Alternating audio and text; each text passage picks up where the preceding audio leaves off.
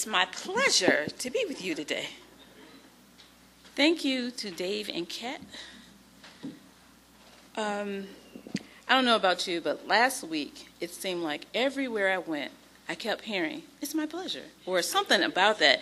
And of course, uh, Reverend Derek kept saying it a lot too, and I was like, dude, let it go. Um, but he said it a lot too. So it, it, did my heart good to know that he was at least listening to his wife. Um, so it's just interesting how you hear something and then you hear it again. It's like when you buy a car and you say, Oh, I like this kind of car, so you buy it, and you never really paid attention to it until you bought that same car or that same color, and now you see it everywhere. So it was kind of that same thing. So, um, with that being said, as I studied and worked on today's message, the title almost became It's My Pleasure, Part 2. But later in the message, you will understand why I say that. And so on Tuesday, the title was Side by Side, so we'll just stick with that for today. Um, side by Side is today's title for the message. Um, you can put that picture up, that's fine. So in today's scripture, verses 20b through 23 are an expression of Genesis 1 26 through 27, which reads as follows Then God said, Let us make mankind in our image, in our likeness, so that they may rule over the fish in the sea and the birds in the sky, over the livestock and all the wild animals, and over all the creatures that move along the ground. So God created mankind in his own image. In the image of God, he created them male and female. So this is my struggle. Um, we have a text, and then the elder or the worship leader stands and reads the text, and then I reread it too, because it's part of the message. So I'm working on that. But today's text says, then the, Lord formed, then the Lord God formed a man from the dust of the ground and breathed into his nostrils the breath of life. And the man became a living being. Now the Lord God had planted a garden in the east in Eden, and there he put the man he had formed. But for Adam, no suitable helper was found. So the Lord God caused the man to fall into a deep sleep, and while he was sleeping, he took one of the man's ribs, then closed up the place with flesh. Then the Lord God made a woman from the rib, and Adam then said, This is now bone of my bone, flesh of my flesh. She shall be called woman, for she was taken out of man. Here is the evidence of the first heterosexual relationship. Now, I didn't say marriage because marriage is not the topic for today, but relationship. Male, female, he created them. Relationship. The way we the way in which two or more people are connected. As we look around the sanctuary, sanctuary, we can see the connections of individuals.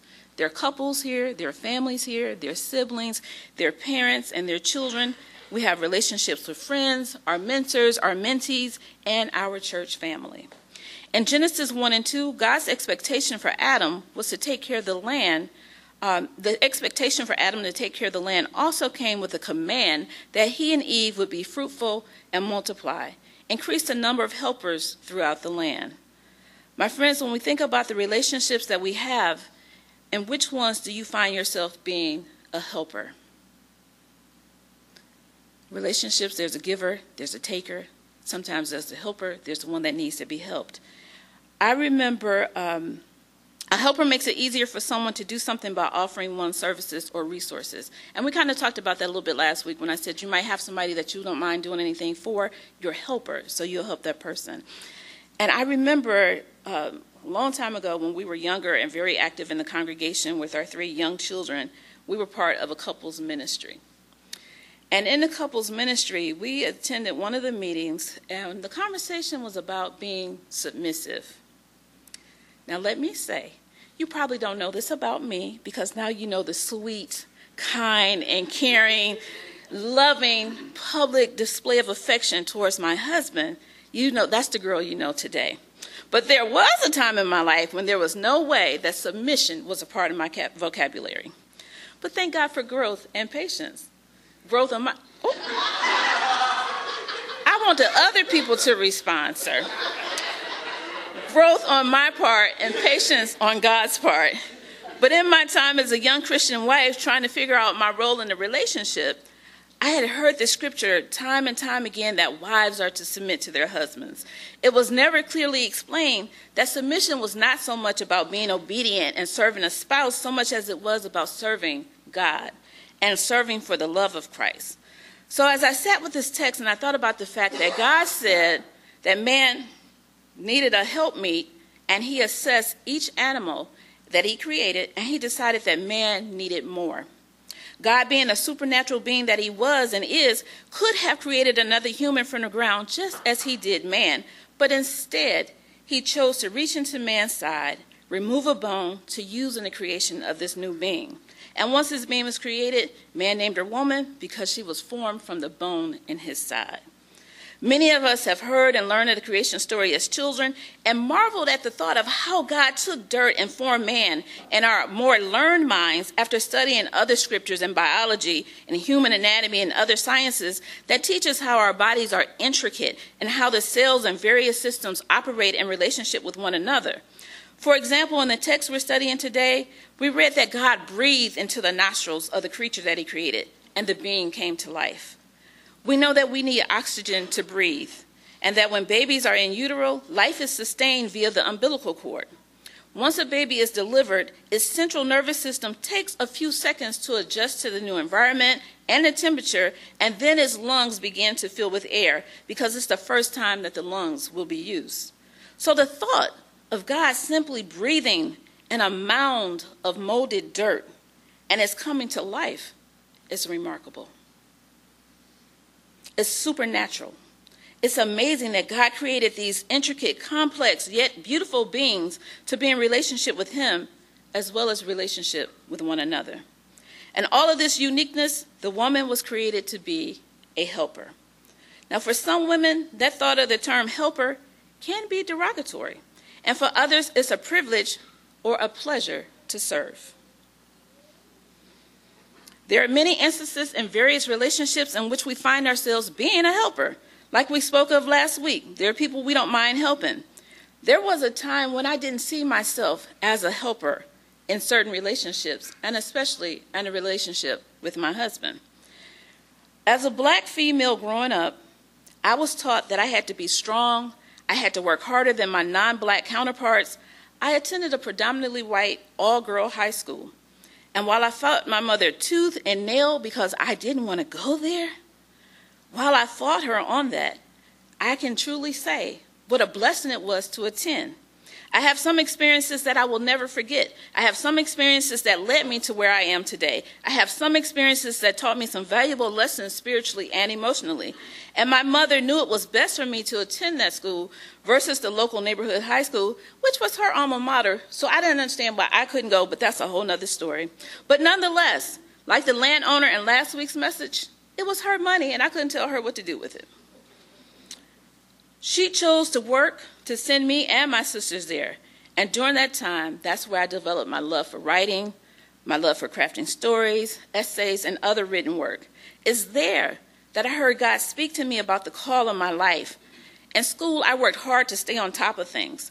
I would come home, and I didn't have to be that strong, hardworking person because I had a great support system. Parents that worked hard to provide so that we didn't have to worry about working while in school. Not that we were rich, but my parents just knew how to manage what they had. But, uh, but in the midst of all that, I was also watching what it meant, or what I thought it meant to be submissive. I didn't realize that serving someone, cooking and cleaning for someone, was an act of love. And we know that now because Gary Chapman has told us what the five love languages are. I was like, no way am I serving a man? I'm not waiting on a man hand and foot. I am not cooking and cleaning. and I remember saying that to my mother one day. And I just looked at her and said, Oh, I will not be cooking and cleaning like you cook and clean for dad like that after working all day, taking care of your family, and then coming home and do that too. That's not I'm not that girl and I'm not gonna I'm not gonna do all of that. And the way she looked at me, I could see the hurt in her eyes. And I didn't understand it then. And as she just dismissed me, I went on about my business. I don't know what she was feeling or what she was experiencing.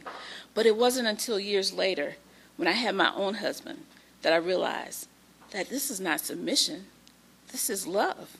It's joy. It was my pleasure to serve because in serving him, I was ultimately serving God. But that came with growth, that came with learning. So Gary Chapman told us what our five love languages are That was her act of service. That was the way that she loved. So not only did I see that behavior in my mother, but I also saw it in my grandmother. And my thought was then, these are some able bodied men, and I don't understand why they're not helping or cooking their own meals or cleaning up after themselves behind them. So, amen. So, I used to say all the time, and I don't know how many of you have like relationship with your medical provider or your dentist. I don't know where this came from. I had this relationship with my dentist, and um, one day, I don't know where it came from, we were talking, and I remember saying to him, Yeah, I'm not going to be cooking and cleaning for no man. That's just not what I do, blah, blah, blah. And he would tell me all the time, Girl, you're not going to get a husband because you don't want to cook, you don't want to clean, all of that stuff. So by the time I met Derek Young, he used to cook for me. I didn't have to do any of that. So as soon as he proposed, and I said yes, because that was a that was a check on my list. I ran to the dentist and I said, "You'll never believe this." And so I told him everything, and I had to take Derek so he could meet him because he didn't believe that some man was cooking for me and wanted to marry me, knowing I didn't want to cook and clean. So anyway, um, and he ended up being Derek's dentist, and he came to the wedding. So I said all that to say, again, it's all about the growth. Being that I went to an all-girl high school, we were taught about how to be empowered. It was all about empowerment. Um, although I went to a Catholic high school where, you know, they were teaching Catholic principles and you know, the value of marriage and the value of family. We had those radical teachers who would take you to the side and have these conversations with you after class or kind of put it into the assignment and teach us how we could do what we wanted to do, be who we wanted to be. We can do all of that, and you didn't have to cook and clean. And again, that was a different time. And I was younger and didn't know any better until I started listening to, as we would call them, the Titus women, the women who took the time to mentor younger women in the church. Uh, I was the first to attend college. My parents didn't attend, nor did their parents or siblings, nor did my great grandparents. So to be on the college track, to gain a level of independence, and then to witness submission was very confusing. Because I was learning one thing at school, coming home and watching something else. I was in a state of confusion. Having the conversations with people about what does it mean to um, wait on somebody hand and foot, and I didn't quite understand it. But I understand it better now. So, as God created woman to be a helper, during our growth together as a couple, I realized that cooking and cleaning for one another, with one another, was not about submission as the carnal world would think, but about loving and respecting God enough to serve Him through serving one another. Helping and serving one another is the key to this particular relationship, and we find ourselves saying, It's my pleasure to help one another. Genesis 2 tells us that God looked at the land. He looked at the Garden of Eden and said, There's no one to tend the land, so he created man to tend the land. Then he decided that man needed some help, therefore we have woman. In this creation, the purpose of the newly created being was to be a helper to the man to tend to the garden. Last week we spoke of the number of workers that were working in the vineyard, and they worked for monetary compensation. Here, the work in the Garden of Eden was not for financial compensation, but out of sheer love, out of obedience. Chapters two, chapter 2, verse 15 says, The Lord God took the man, put him in the garden to work and take care of it. My friends, as we take a look at earth today, we must ask ourselves Are we taking care of the garden? Are we taking care of the garden? Now, God doesn't need our help in taking care of the planet. Yet he commands us to take care of the earth. Just as God created earth and assessed his work, he thought it was good. The question is, is it still good? The things that we're doing, are we making the planet still good? I believe it is, it is a safe thought that it is not the good that God saw and that it can be better. In the beginning of the chapter, the author described what the Garden of Eden looked like discussed the various trees and the four bodies of water that ran through it. And when I picture Eden, I picture this beautiful place with abundant trees for shade as well as for food. I picture blue skies all day, every day, along with animals and birds that get along with one another, and there's no hard work to do. In the words of the R&B musical group The Temptations, it's just my imagination once again running away with me. The reality is that our world is riddled with forest fires that cannot be contained. Just this year alone, there have been 40,683 fires reported. 2,106,507 acres burned. Arizona, New Mexico, Oklahoma, and Texas have all reported new fires within this past week. The wildfire that spread through Hawaii's tourist area is still engaged in recovery efforts. Not only were homes lost, but at least 115 lives were lost. And that number is still growing as they're still looking for people. If you recall, back in June, we experienced a smoke haze from Canadian wildfires here in Ohio. The sky was orange, the air quality was horrible. It was recommended that people with upper respiratory issues stay inside. Our calendar has dates that tell us when the seasons are scheduled to change. However, the weather has a mind of his own, especially here in Northeast Ohio. Right now it's raining in Cleveland. The sun is shining here in Canton. I was listening to another church in Cleveland that starts at 9:30, and the pastor was speaking and saying, "It's a jury day here. It's raining right now, but we still have sunshine on the inside." And I looked out the window and said, "Not here in Canton. Praise God for that." Global warning Climate change affects each and every one of us. Climate change results in the loss of species, increased drought, increased severe storms, increased health risks, even the displacement, um, even displacement and poverty. When our brothers and sisters are without, it is our responsibility to help. After all, we all have been created to help and to tend the land. And I'm saying that you have to, you don't have to open your doors to someone that's homeless. That's a choice you have to make with God's guidance. There are other ways to assist, such as contacting 211 or United Way of Greater Canton to assist with to assist them with getting resources. But at this point, there are some things that we cannot change or reverse, but in the meantime, there are things that we can do to make an impact locally and globally. God has blessed us with time, talents, and resources and has charged us to use them wisely as it relates to taking care of the earth. We can begin by planting our own gardens, and I know many of you already do that, so I might just be talking to me. Um, and or buy organic. Buying organic reduces exposure to pesticides and other harmful chemicals and may prevent contamination to water systems where pesticides are sprayed shop with local farmers and growers, and that might be easier in the areas that are more rural or closer to rural areas. By shopping locally, we can reduce the carbon emission and keep dollars in the community. Another suggestion is to go meatless. Did you know that even one day a week without meat contributes to pos- positively impacting our work towards saving the earth, as well as reducing the risk of certain diseases? Reducing yard work is also a contributory effort to saving the earth, as well as reducing risk of cancers and tumors associated with the chemicals that are used in our yards for yard maintenance. And of course, reducing the use of plastic, drinking water from the tap versus buying bottled water, using cloth diapers versus pampers, using reusable shopping bags instead of the plastic grocery store bags. Downsizing to smaller homes if you're able, reducing the amount of furniture or furnishings in your home, Saving energy, all of that saves energy in cleaning, maybe even downsizing vehicles to save on fuel or even buying an electric or hybrid vehicle. Honoring the Sabbath is also a suggestion. And honoring the Sabbath, we're not driving, we're not working, we're not expending energy, anything that will expend much energy nor the use of gas to travel. Some of these things seem small, but when we all engage, the impact can be large and can spread to others that we journey with or meet along the way. Even borrowing is a suggestion. Borrowing instead of buying. There's some things you can borrow from your neighbor that you can also return when you're done and it's not taking up space in your home.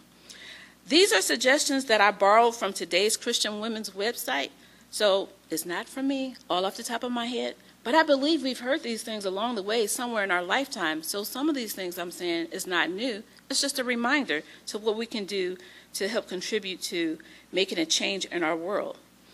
Oftentimes, when asked, how can we make a difference? We think that preparing 50 school kits or collecting less than $100 in the My Money Matters jar is not enough. But every kit, every penny, every prayer makes a difference.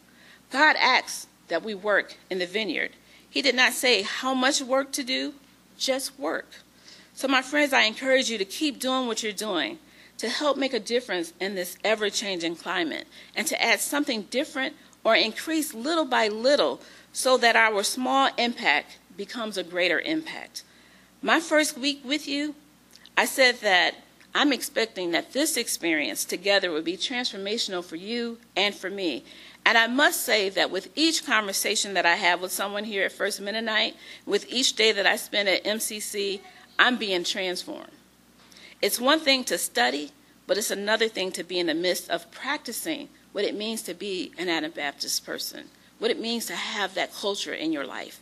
I'm learning more and more day by day. And I keep hearing this phrase in different places it's the Mennonite way. It's the Mennonite, that's the way the Mennonite. I'm like, what does that mean? I'm learning day by day. And hearing that and seeing it in action, I'm beginning to think twice about some of the purchases that I would so easily make without hesitation.